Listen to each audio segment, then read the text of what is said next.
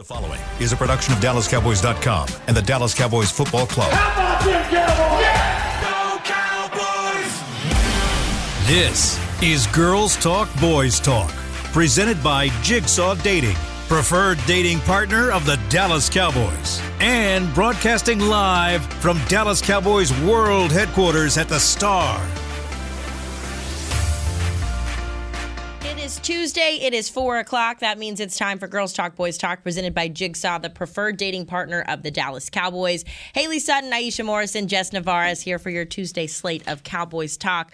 Ladies, I have had a hard time these last couple of days because Sunday's game just hasn't sat right with me. Uh, having to sit through that uh, was was pretty miserable. I'm not going to lie. Yeah. Uh, there it's miserable on a lot of fronts, and we'll get into that obviously. I just want to read off a couple of stats to get us started in this one.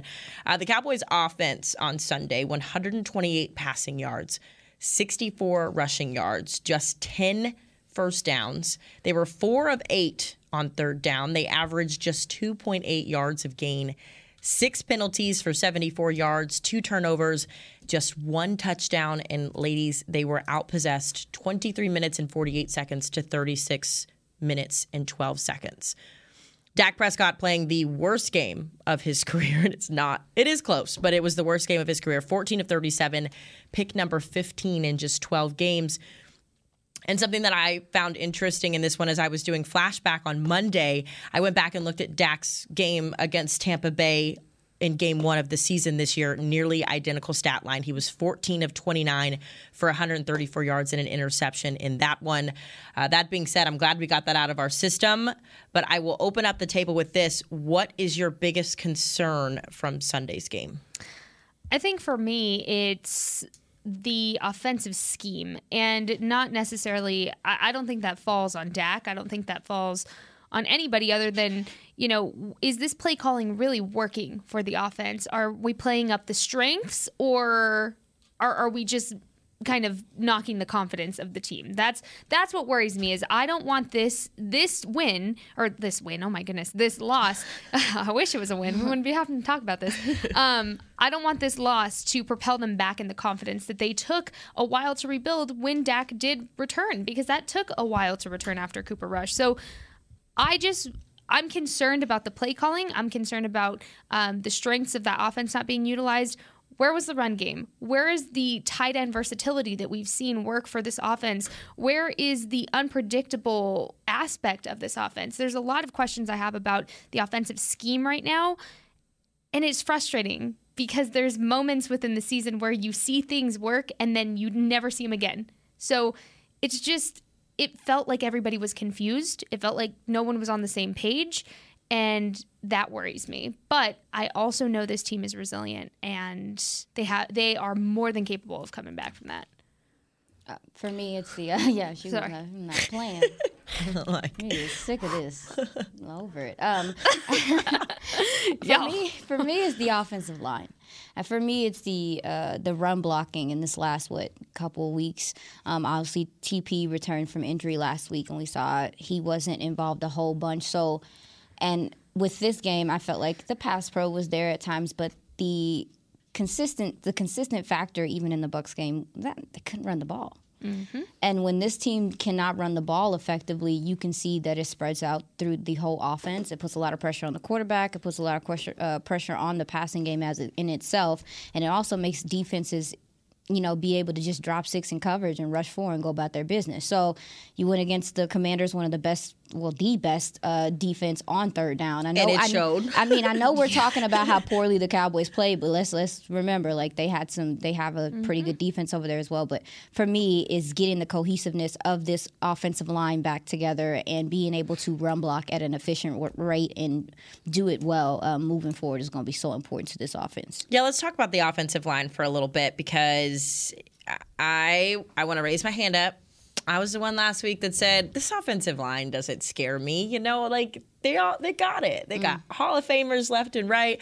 Boy, was I wrong on Sunday. And it just goes to show you how one small impact, that being Tyler Biadasz, one small move, one small change mm-hmm. affects everything. To your point, I think the run game was missing because there was no run blocking. There was no there was no There's nothing. blocking period.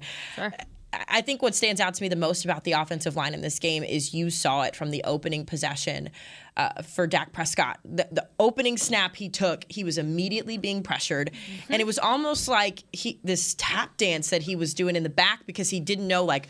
Should I stay in the pocket? Do I have time to stay in the pocket?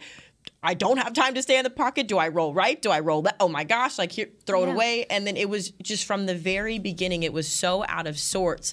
And just to give you guys some context for this, Connor McGovern was in at center for Tyler Biadasz. Tyler Smith was moved to left guard.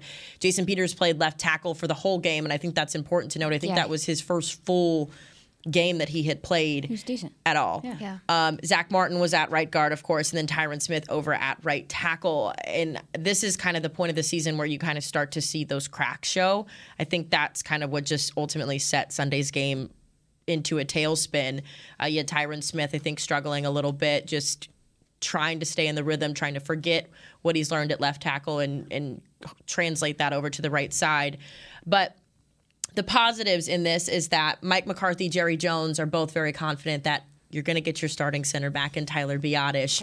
Uh, and I also said this last week, and, and we'll get into Leighton Vander Esch later in the show, but you never know what you have until it's gone. Mm-hmm. And I think when you want to talk about being resilient, and, and I think faithful is another good word for this team, uh, you get Tyler Biadasz back. This is a guy who's going to allow you to get that run blocking back. He's going to allow the communication on that line pre snap, which I think is going to be very important.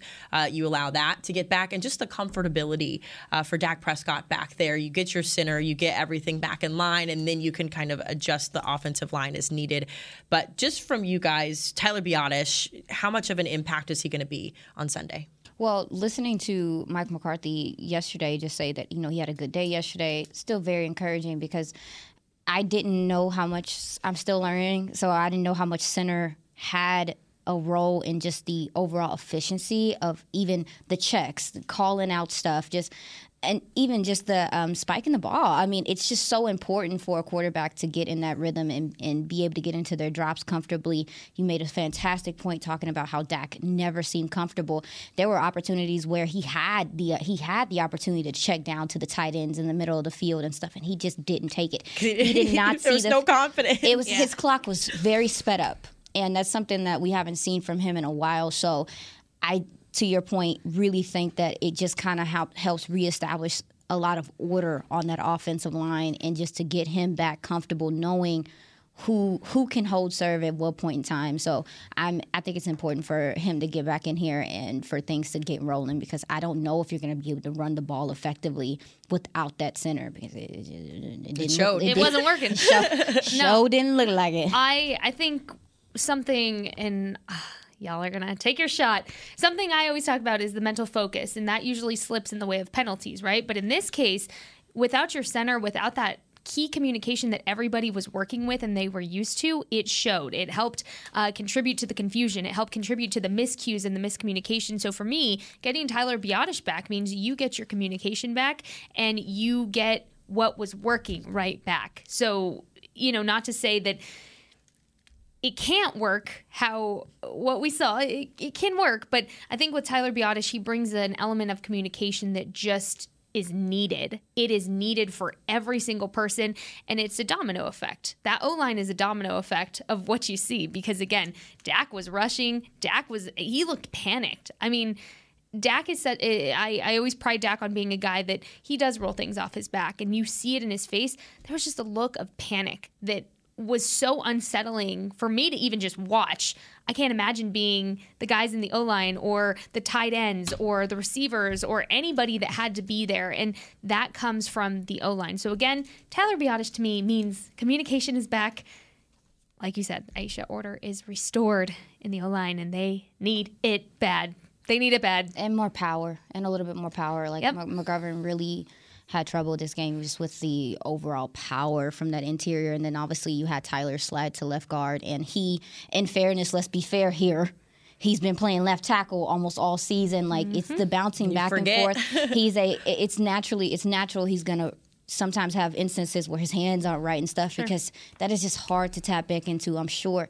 So just getting guys kind of back where they're supposed to be, mm. I think will help um, will help the overall offense And we've given yeah. them so much credit for being so versatile on that O line mm. and having the ability to be versatile and, you know, be able to have that muscle memory kind of reversed on on the drop of a dime. But at some point, you just don't need that anymore. Mm-hmm. You need consistency, you need stability, and it's great that you can do it if you have to, but it also it almost feels like it's become a, a thing where these guys are so on their toes it doesn't feel like there's a sense of stability for them to where they're like, oh, am I going to be on left guard? Am I going to be on right guard? What, what are we doing? What are we doing? What are we doing?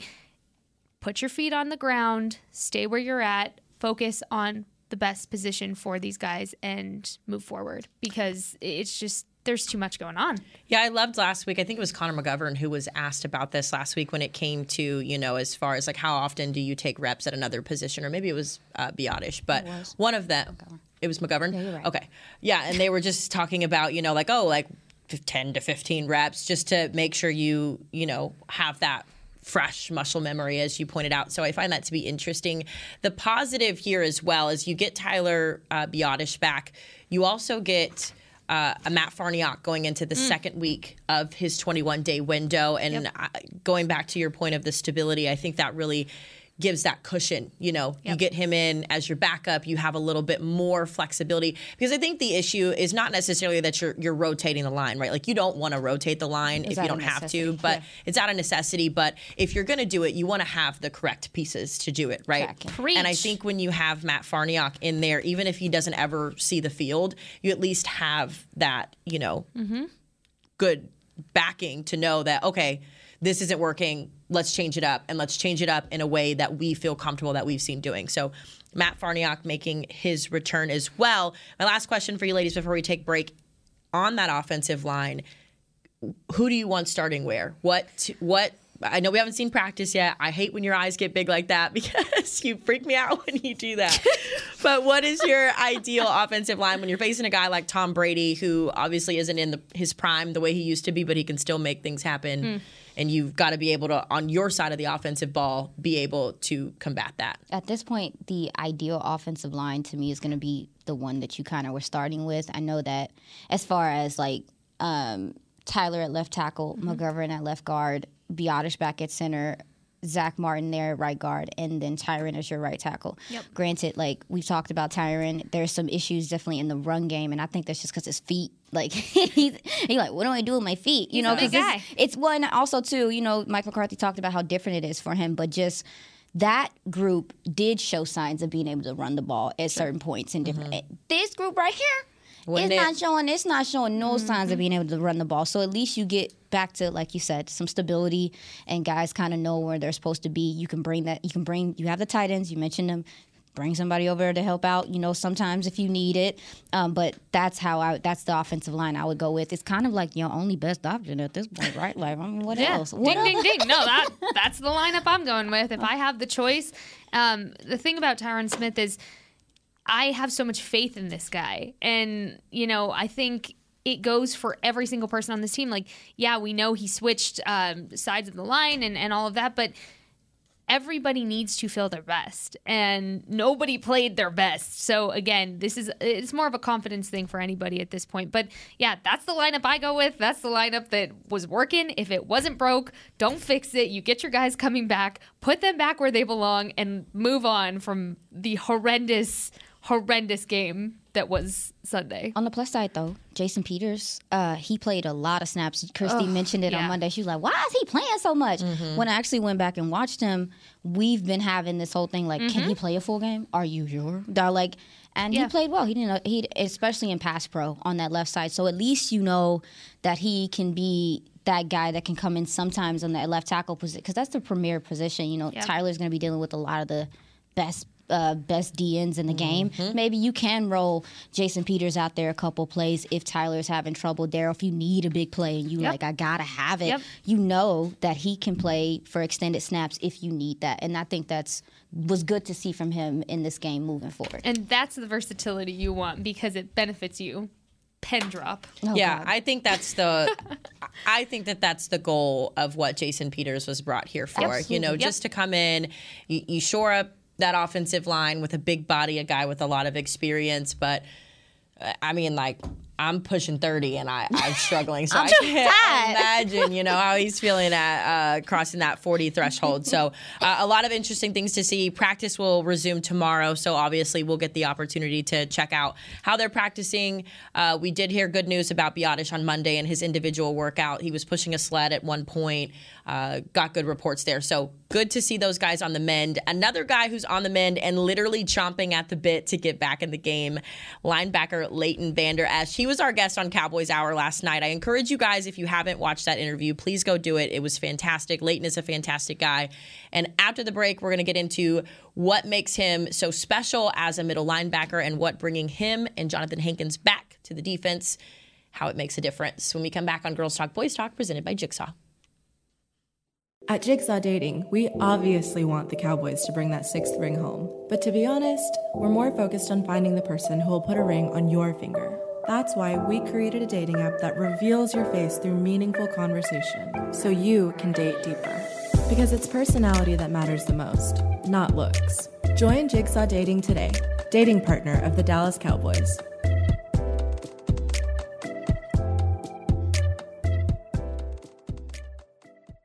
All right, Pepsi loving football fans, it's time we had a lesson in trash talk. And I'm not talking about that stuff that happens on the field. What I'm talking about is trash, and it's the only thing that belongs in your garbage can. Now, recycling might not be as thrilling as converting a fourth and long, but next time you're thinking about throwing that Pepsi Zero Sugar bottle away, just cap it back up and pretend you're down by six with the recycling bin wide open. know the difference? Make a difference. Be a team player and recycle. Visit PepsiTrashTalk.com to learn more. I'm Dak Prescott, quarterback of the Dallas Cowboys. And they snap it to Prescott, who looks right. It's not there. He escapes left. He'll run for a first down. Just like football, when it comes to crypto, it's important to have a team you can trust. With blockchain.com, I know I'm in good hands. Since 2011, they've been trusted by millions around the world to buy, sell, and trade cryptocurrency. Prescott's going to run this himself. Run it up the middle, and he scores. Whether you're new to crypto or an active trader, they've got you covered. What are you waiting for? Get started at blockchain.com. This episode is brought to you by Shopify. Whether you're selling a little or a lot, Shopify helps you do your thing, however you cha-ching. From the launch your online shop stage, all the way to the we just hit a million orders stage. No matter what stage you're in, Shopify's there to help you grow. Sign up for a $1 per month trial period at shopify.com slash special offer, all lowercase. That's shopify.com slash special offer.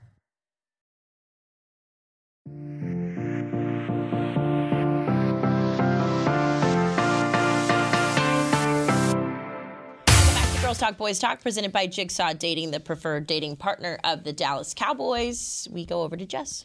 Dak Prescott and your Dallas Cowboys are heading to Tampa Bay to take on Tom Brady and the Buccaneers in the wild card round of the 2022 NFL playoffs. Come to the Miller Lite House at AT&T Stadium for a free wild card watch party on Monday, January 16th. Cheer on the boys alongside the Dallas Cowboys cheerleaders and Rowdy while enjoying lawn games, food trucks, music, and more. The gates open at 5:30 and kickoff is at 7:15.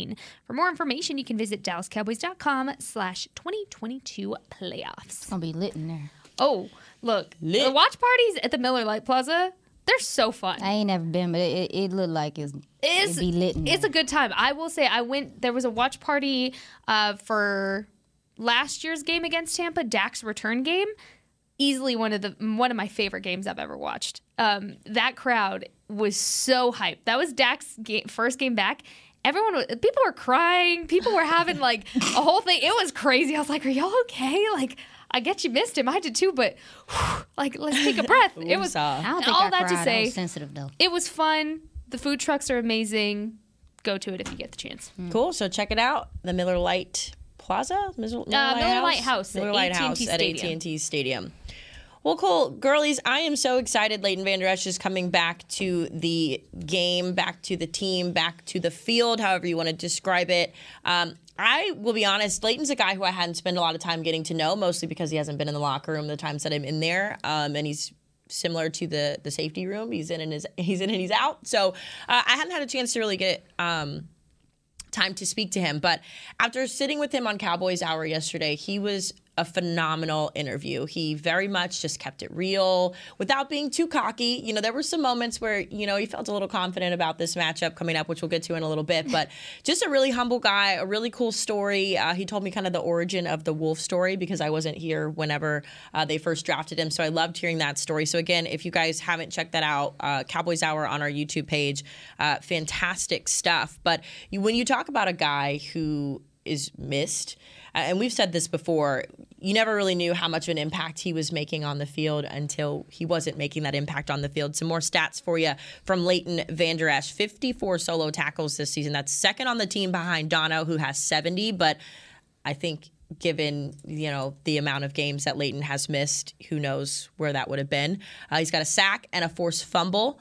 Um, and I was interesting yesterday when we spoke to him. Uh, Brad Sham asked him if there was a blitz package available for Leighton uh, for them to ever run, and Leighton immediately said no. Like, what do you what do you think would happen if they let me blitz? I would go crazy.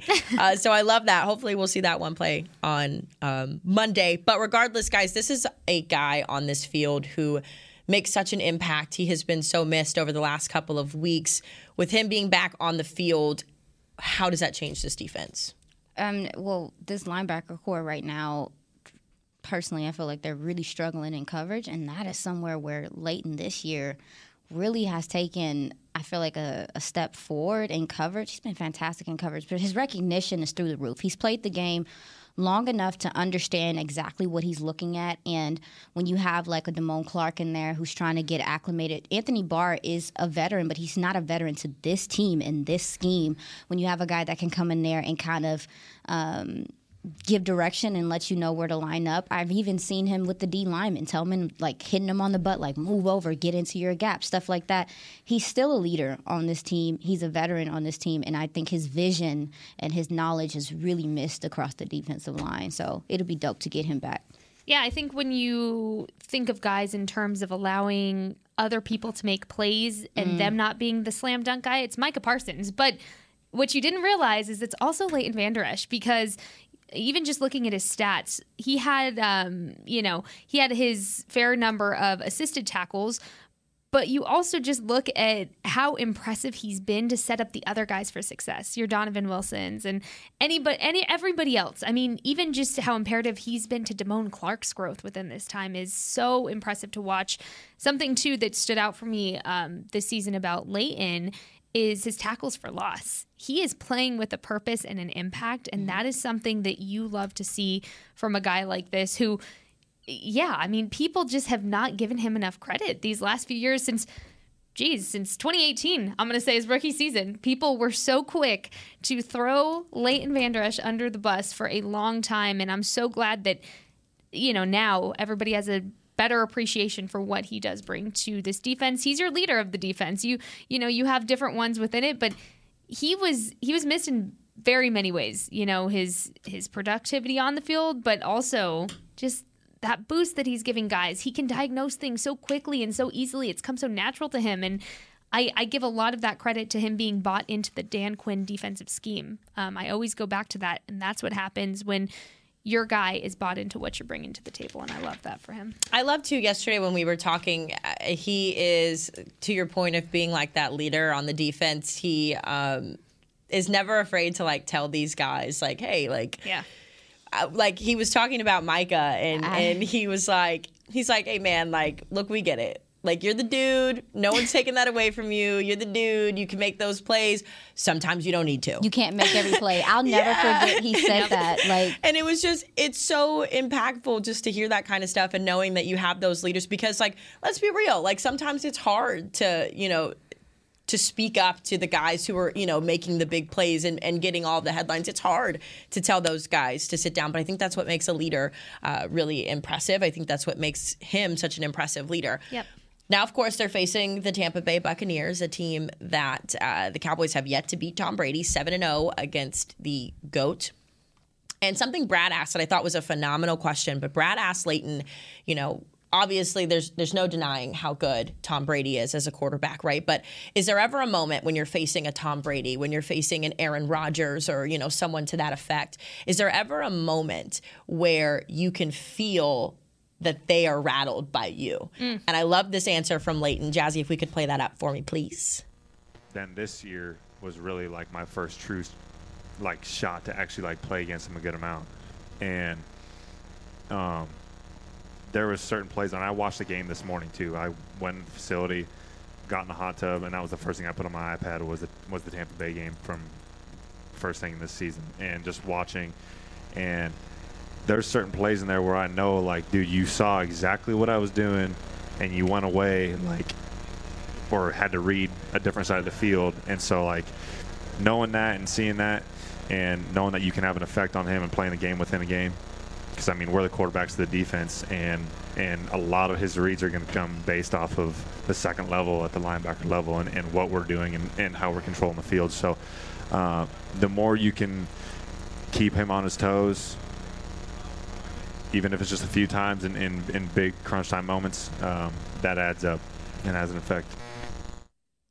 So you think about Micah Parsons and the way that offenses prepare to disrupt Micah Parsons in the game that he plays, but now you got Micah Parsons and a Leighton Vander Esch. And by the way, he told us that he only played 14 snaps against Tom Brady last year. So he said not a lot, but obviously enough to make him question whether or not he was going to throw to my side or, or the plays that we were going to run coming through me. Uh, so when I was talking earlier about like his quiet confidence, like there were moments like that where he was just like, listen, like we're not worried about the Bucs, and not in a way of like they're not preparing for the Bucs in that mm-hmm. way, not in a way that they're not taking the Bucs for granted. But it just felt, y'all know how I feel about confidence. It just felt good knowing that you're getting this guy back, you're getting a guy back who is ready to play and is ready to make an impact, and now you got Tom Brady potentially shivering in his boots a little bit, having to face a Leighton Vander Esch. Yeah, you made us. You made such a good point. I'm glad that you mm-hmm. pulled that clip about just the disguises and stuff like that. Because Dan Quinn actually talked about this yesterday. Just how do you beat a guy like Brady? First of all, he corrected the reporter and said it. Well, first of all, I kind of looked at it like it's our defense against their offense. It's not just one person. But then also, he was like, they were asking him, how do you attack someone like Brady? He was, how do you affect him? Move him off his spot. A gap and B gap pressure. I hope Micah is a part of that. Just disguise this also in the secondary to throw up his timing and stuff. It's all the stuff that Dan Quinn's been talking about. So I'm glad that they're kind of on the same page because Tom Brady's seen it all. He's seen it all. So Dan talked about affecting him post snap because pre snap, it's not realistic you're gonna get him. He gonna, oh, yeah, sure. okay, I know what you're doing. He's seen everything. So just the fact that they have that mindset that you're gonna have to it's chess match. You're gonna have to get in their head is is good to know moving forward. Yeah, that's the mental side of things to be able to get back to that defensive scheme that's confusing for offenses. That's what I want to see. That's what you need for this game. And I'm looking at Leighton Vander Esch's history uh, against Tampa Bay. And I like it. You see some growth. The uh, back in 2021, he only had two tackles during that game, um, and then a combined total of nine tackles uh, the last time they played Tampa Bay back in September. So you love to see growth, right? And and when you see Leighton Vander Esch coming back, and you know the impact he's had on that run defense, which necessarily isn't necessarily going to be the test that this Tom Brady uh, Bucs team is going to put to you. But you also know that Leighton has that speed. When he wants to have that speed, he's speedy, and so again, he sets people up for success too. And I'm excited. Yeah, Hankins coming back is huge. Yeah, too, I was just getting ready to say guy. That. And you could see like Leighton in his time with the Cowboys when he has. Uh, when he has good DT play and he can play free, he is a different player. And I think that's what we really saw in the latter part of the season before he got injured was Hankins coming in there and being able to eat up those double teams and stuff. It really allows your linebackers to not deal with offensive linemen climbing on them and stuff. So it's a trickle down effect. So they're gonna them coming back together, I think, is going to be beneficial for both of them at the same time. Yeah, let's talk a little bit more about this defense because I know that the last couple of weeks have been tough with just the performances and missing the opportunities and not. It's so hard when you start out and it's so shiny and it's so new and everything, you know, is good and you're a lead and you're leading the league in sacks and the pass rush is unmatched and it's a privilege and all of a sudden people figure it out, mm-hmm. right? And then you're hit with some injuries, which are unfortunate, and now all of a sudden you're having to pivot. Uh, something that I find interesting about this matchup is that they are facing an offense that doesn't produce as much as we've seen in the past. Say that. This is a Tampa Bay team that averages 18.4 points per game, good for 25th in the league, facing a defense that allows 20.1. On the flip side of that, the Cowboys offense scores about 27.5 points a game, third in the league, and the Buccaneers defense allows 21.1. So if we're really trying to simplify this here, I think you go back to the beginning of the season when we were relying on the defense to keep us alive. I think that's a great kind of idea to go back to, right? Allow this defense to flourish. You're getting a lot of your guys back. You're working through the kinks of it. There's obviously still some concerns, but allow the defense to do what the defense does best. And now you have an offense who has picked it up. Not over the last couple of games, but throughout the end of the season with Dak's return. Now you have the offense that can supplement that once elite defense to me that's the game and and don't get me wrong like tom brady's going to tom brady it's going to come down to the fourth quarter yeah. and he's going to have a two minute drill and the opportunity to succeed just like he always does because not girl like, don't manifest how, that well, it's not, not, saying it's not oh. manifesting it's just the reality i mean like who did they just beat uh, to win the to win the title Oh, the Panthers. Yeah. yeah. What yeah, happened? Yeah. What happened in that game? Well, uh, that's what they I were losing the whole game. It came down mm-hmm. to the mm-hmm. fourth quarter. Tom Brady turns up in the fourth quarter. That's whenever he finally shows up. His body's ready to go. right? Mm-hmm. And then the last two and a half minutes of the game, what does he do? He winds down the clock, is the goat for a reason, and then you win. And now all of a sudden you're the fourth seed. Yeah, and you brought it somehow, some way. Yeah, and with a with the first time in his in his career with a losing record. Yeah. by the way, like here's the thing I think when it comes to getting in their heads early, it's something you have to continue to pester and pester and pester. You start early, like Leighton's talking about. You get in there early, you get in Tom Brady's face because uh, attacking the edges isn't going to be good enough. Tom Brady's going to get that ball in and out. You need to get in his face. I'm talking collapse that pocket, make that the goal, attack, be aggressive, be physical. Because again, I mean, they're fifth in passing yards and they're first in passing attempts in the NFL right now for a reason. Tom Brady, yes, not the same Tom Brady we've seen in years past, but it it doesn't make him any less of a threat. It's just for me, I think what's exciting about this matchup specifically is all the talk about the cornerback situation with the Cowboys locker room. This is your time. Nahshon Wright. That excites you? It excites me because hold on, because what better way to I restore the opposite of excited? Well, what better way to restore confidence within that cornerback room than hey, I I can make plays on Tom Brady because if your D line is doing what they need to do, getting pressure in, I don't know. And your cornerbacks are on par. You have Trevon Diggs, you have Nahshon Wright, you have DaRon Bland, making sure that those plays are being Mike made. Evans. I'm not that. So it's it's possible. Well, that's it's, contingent it's because possible. well, yeah, that's that's one of the things I'm looking for in the matchup is like, is Trevon Diggs going to travel? And mm-hmm. if he mm-hmm. does travel, we've seen him play well against Mike Evans. Now, yep. the other two guys, the thing about having guys travel though is that the other gentleman's communication got to be on point, on point. But when you mentioned you mentioned how the Bucs offense is not super they're not just scoring a whole bunch. They're not a really explosive offense. However you did see against the panthers that if you allow them to throw the ball downfield they will take advantage of those. And that's really because they're not getting much mm-hmm. explosive play. So that's giving them turnovers giving them opportunities. They're they're going to try to take advantage because offensively it's been difficult for them to get really anything going um, consistently. So you just got the, the, the Cowboys defense in that cornerback two spot, which I think is going to be, I, I, would assume is going to be Nahshon Wright, just because I felt like Dan Quinn said that he felt like he found something with them, but they're going to have to be on their p's and q's because he's going to be looking to take advantage. That's just what that's what Brady does. Yeah, that's what, yeah. He, that's what he does. I agree. I think I want Nahshon to be the guy in this situation. I, I want him to help. I think he's he's still not there personally for me to feel comfortable in it. I think he just something about him just doesn't give me that like, oh, I feel good about it. Like when I see Trevon out there, I know he's going to get burned once or twice because that's the reality of the position. Yep. But I feel confident in his ability to bounce back.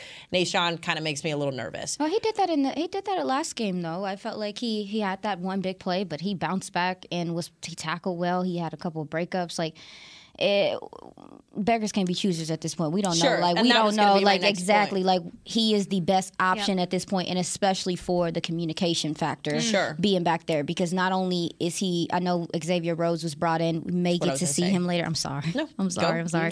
uh, he might be able to bring him in later if there is need be. But when you talk about your secondary, especially going against a Tom Brady, especially going like the scheme of it all has to be important. Your disguises have to be on point. And with Dan Quinn talking about some of the things they're going to be throwing at him, I am assuming that uh, Wright would be the best guy for that because Yeah. he's been here. He's he knows everything that they do back there. So I don't know how confident, like you said, but it's what we got. It's what we got. It's what go we got, and time. that's and that's how it is. I'm happy we signed Xavier Rhodes. I know this is a guy that's Mm-hmm. bounced around over the last uh, couple of years, but uh, at the very least, you get a guy with some experience.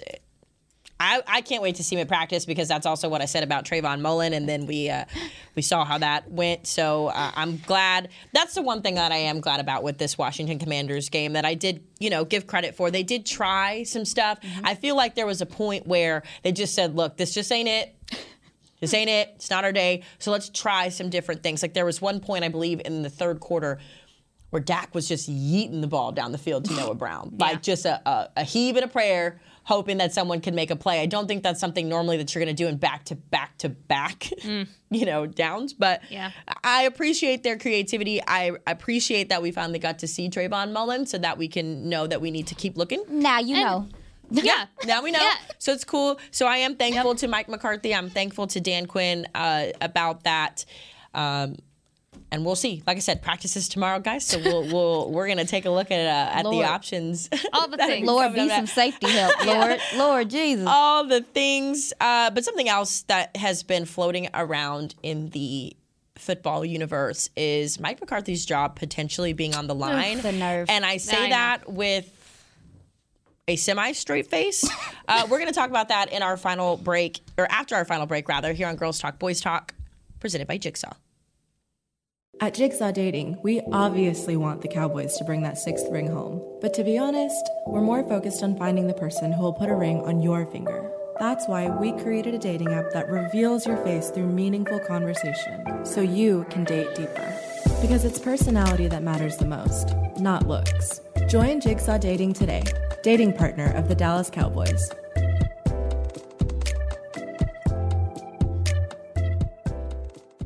All right, Pepsi loving football fans, it's time we had a lesson in trash talk. And I'm not talking about that stuff that happens on the field. What I'm talking about is trash, and it's the only thing that belongs in your garbage can. Now, recycling might not be as thrilling as converting a fourth and long, but next time you're thinking about throwing that Pepsi Zero Sugar bottle away, just cap it back up and pretend you're down by six with the recycling bin wide open.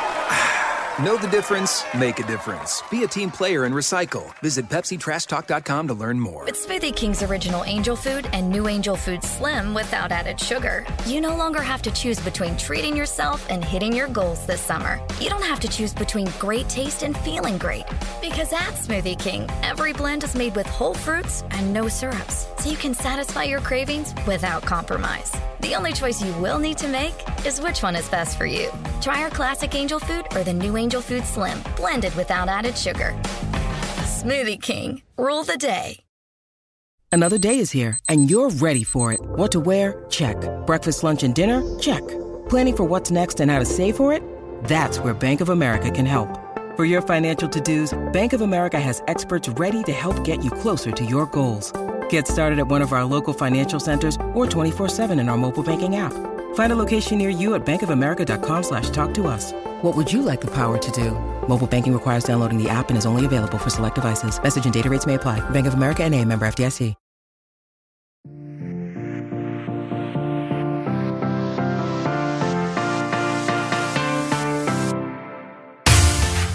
To the final few minutes of Girls Talk Boys Talk, presented by Jigsaw, the preferred dating partner of the Dallas Cowboys. We got a little breaking news, but before we get there, you got to listen to Jess. James Wright is your 2022 Cowboys fan of the year. James brings the spice to every Dallas Cowboys game, and now he needs your help to take him to the Super Bowl. Vote for James to be given the ultimate title of the NFL Fan of the Year, presented by Captain Morgan, by casting your vote at nfl.com/slash fan of the year.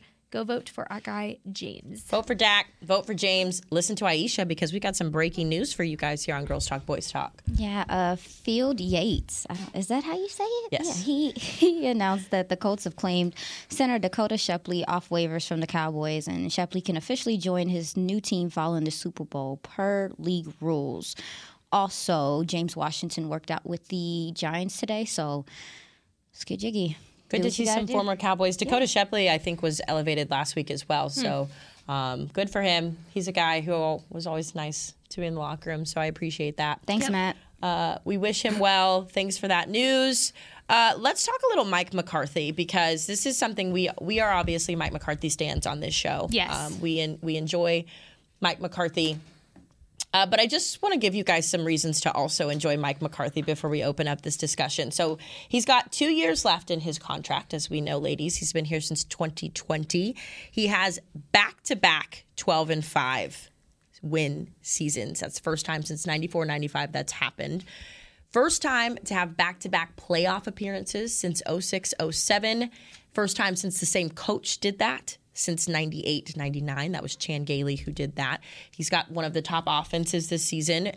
And when you look at all of the things that have gone, I'm going to use the word wrong for lack of better terms, but all of the adversity that this team has had this year to have a 12 and 5 season where you played five games with your backup quarterback who had one game under his belt. You've got your starting quarterback who's thrown 15 interceptions through 12 games and still somehow has one of the top scoring offenses in the league. Uh, the Cowboys are first in takeaways with 33 Again. for back to back seasons. Last year they had 34. Uh, they are first in red zone efficiency. 71.4% when they get in the red zone, they're going to score a touchdown. And they are third in points per game, as I mentioned. And they have a plus 10 turnover differential, good for second in the league. Now, I say all that to say people are unhappy with Mike McCarthy. And I would love, this is a day where I would love for us to be able to open the phone to callers because yep. I want to understand the Mike McCarthy diss. Mm. I, I want, I, because I, I want to understand like where, where has he gone wrong? Mm. Do you know what I mean? He's a nice enough guy. He is showing results, and I get it. Last year's playoff performance wasn't what anybody wanted. That was it was horrible. Yeah. I literally have videos on my phone of me crying from that game. Muffin. But I just want to understand, and I would love to hear you guys' opinion just on Mike and what he's done here because it, to me, this is frustrating. I don't know if you guys feel that, but mm-hmm. I was listening on the radio, them talk about it uh, this morning, and it just it annoys me. Mm-hmm. So I want to open yeah. it up to you guys. Before we get there, though, I, I want to play Jerry Jones this morning on the fan. He was asked uh, if Mike were to lose, or the Cowboys rather were to lose on Monday, if that would mean that Mike McCarthy's job is in jeopardy. Here's what Jerry Jones had to say. No. Just, uh, I don't even want to. Uh, no. Uh, that's it. I, I, don't need to go into all the pluses or minuses, but uh, uh, we're not seeing any. We're not uh, basing. I've got a lot more to evaluate Mike McCarthy on than this playoff game. Good for Jerry. And when I tell y'all, the, the, second he was asked if Mike's job was in jeopardy and he hit that no, you know, that's hard no. no too. That's a no. Right. And and I want to be clear, like we have known Jerry to say one thing and do another thing, so I keep that in the back of my mind, but this this felt much more like are you guys kidding me that you're asking yeah. me this question right now given what he has done. Now I do think that the playoff uh, picture is a really big thing for Jerry. He's obvious and, and been vocal in saying how badly he not only wants to win a playoff but to win another Super Bowl. Um, but should Mike McCarthy be under fire? Is this something that should, we should be talking about in Week 18, a 12 and 5 team going to the playoffs for the second straight season? No, no. Uh, Jerry, was that you? Echo Jerry. No. no. no. Here's the thing. It's a very interesting turn of events because when Mike McCarthy was first hired, I had my biggest Dallas Cowboys fan hat on, and I was seeing things from a very emotional Dallas Cowboys fan perspective. And I didn't know much about Mike McCarthy. The only thing I knew is uh, that uh, playoff game where Dez caught it. That is what I knew of Mike McCarthy. That was my impression. And then, of course, you know, reading everything everyone was saying about him beforehand. Now, what I didn't understand until this season and having the privilege to be in the building and to talk to Mike McCarthy and talk to the players is how much of an importance it holds for your guys to be bought into what the coaching staff is doing. And it shows the way these guys talk about their coach. And they're not going to go on and say anything bad about him. But again, all the conversations that we have in the locker room, people don't know. People don't know those conversations, and they can say anything they want Never once have I heard anybody say anything negative about Mike McCarthy in that locker room. And in fact, they're so bought into this culture, it shows. They uh, we talk about this, that echoed vocabulary within this building because of Mike McCarthy. And even just I will forever have so much respect for how he puts the mental health aspect in the forefront of everything for these players. The way he's dealt with injuries, the way he's tried to preserve players for the future. There's so many aspects of Mike McCarthy as a head coach that just deserve to be praised, but but don't because, you know, a lot of people don't get to see it from that light. I just think it's absolutely ridiculous. Even with the stats you mentioned, Haley, nobody should be questioning Mike McCarthy's job even if there's a loss on Monday, it's so outrageous to me, and it makes me roll my eyes so far back into my head. um, I personally think that so many fans and so many people, I don't know if there's anything he can do other than win the ship that will that will make anybody happy. Like I'm you not trying to ship. Ship. I heard I heard something else. I was like, huh? Like, oh, say Oh, what you y'all just thought I said. said- oh, you thought I said what the you back- just said. You know, Jazzy blamed me the other time. Like, you cursing. I'll be cursing on camera. But anyway, uh, nah, man, I, I when you look around at it, like, like she said, like, just getting the opportunity to kind of see how things operate and stuff. It's we have no idea how hard it is to run an NFL team, to put these things Mhm. together, to put the practice schedules together, to do all of this stuff, and um, they've seen success here. Not only have they seen has he seen success here, he's righted wrongs with his coaching staff. This coaching staff is one that almost he completely brought in. Then also the turnover in players. If I'm not mistaken, it was like 60% last year, like 60% the year before. So there's a lot to be juggling. And and this year in particular, I come into the offseason, I was really looking at Mike McCarthy like this is your third year you're having a true install period, right? Like he's finally no COVID, no none of that. And I feel like he's taken the reins and really uh, really gathered the type of men they even want to bring into the locker room and the kind of culture they want to build. So I just feel like with anyone discussing whether this job, his job is in limbo or not, I just think there's so much pressure on anybody coaching for the Cowboys because of the playoff contention and the fact that you know the playoff history with the Cowboys. I don't know if it's ever going to be enough until they win multiple multiple games. So everyone's thinking. I think a lot of people are acting off of emotion when they're saying those things. Hundred percent. And Personally. it's one of those things too that you're damned if you do, you're damned if you don't. Because if Mike McCarthy goes and wins y'all a Super Bowl this season, next season, say they lose one game, ah, fire Mike McCarthy. Like nobody's ever happy with what this Cowboys team and this coaching staff does, it feels like. It just it's act on emotions every single time there's a loss. And I get it. This last game, horrendous. We were all upset about it.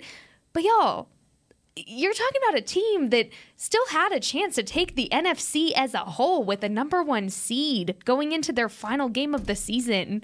Like, stop it, please. I'm so tired of it. It's never enough, and it's just going to be um, micro. I guess oh, just under a microscope. They're always going to be under a microscope. It's to be expected. I'm just disappointed that we're talking about uh, jobs and all this stuff when there's a playoff game on Sunday or Monday. Sure. You know? Literally. Like Sure. there's just so much more, and I'm just like I just think that that's not the right approach to be taken right now, and I'm I'm not a fan. I I agree. My uh my, my caught me off.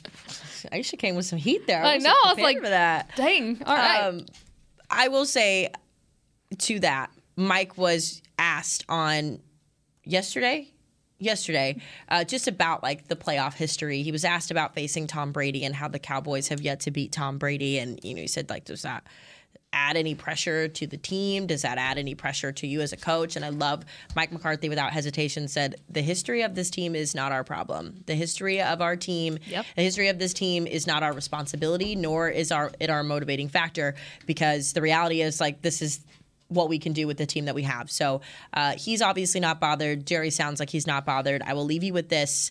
Uh, his record in January is five and four, nine and nine in the postseason. So he's had success winning in the postseason. And he is a perfect 1 and 0 in February. So we know what that means. If we can get to the Super Bowl, he's a perfect 1 and 0. Chicka chicka yeah. Speaking it into existence, we are Mike McCarthy stands on this podcast. Ladies, insightful conversation is always with you guys. We are going to get into more of the Tampa Bay Dallas Cowboys matchup coming up on Monday later this week. But for now, that'll do it. Thanks so much for joining us today. We will see you guys tomorrow. This has been a production of DallasCowboys.com and the Dallas Cowboys Football Club. How about this, Cowboys?